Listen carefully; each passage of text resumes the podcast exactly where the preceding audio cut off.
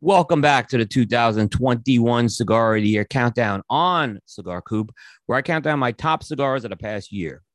As always, you can find the criteria used to build this list in the description.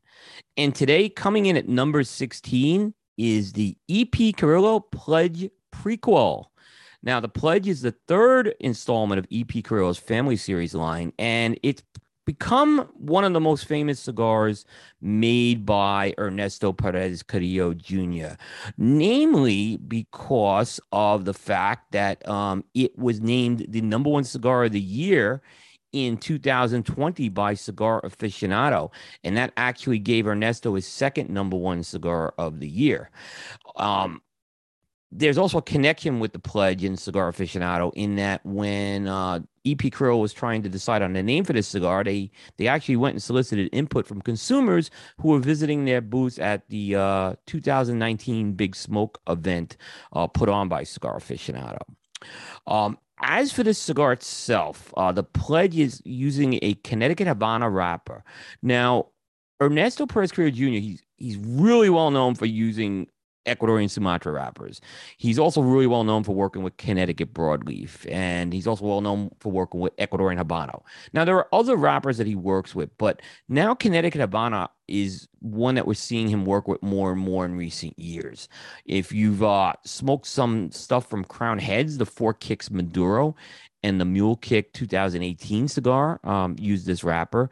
And Ernesto's even used it himself on the uh, original Rebel Rebellious as well as the TAA 2018 releases.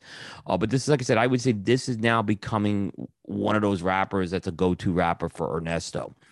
Remainder the blend is featuring an Ecuadorian binder and all Nicaraguan fillers. And um, the prequel is actually a 5 by 50 box press Robusto. And of course, it's produced at Ernesto's Tabacalera La Alianza factory in the Dominican Republic flavor wise, what was really interesting about this cigar is on Cigar Coop, we reviewed it in April and then again in October, and it was pretty consistent both times as far as how this cigar performed. Um, and flavor wise, it delivered notes of coffee, licorice, black cherry, wood, and pepper for the most part, I'd say the flavors were uh, medium to full at the beginning and the end, and maybe they're more medium bodied in the middle, which was kind of an interesting doing a little dip like that. Uh, the flavors were countered by medium strength. So, uh, again, not an overpowering cigar, but uh, certainly one that's going to emphasize the flavors as far as that goes. If you um, have followed the Cigar Coop countdown over the years, uh, EP Carrillo has been an absolute staple of this countdown. Uh, this is the eighth year that EP Carrillo has secured a spot on the countdown, and we've been doing the countdown every year since 2010. So, you know, EP Carrillo, uh, Ernesto, they just continue to put hit after hit out as far as cigars go.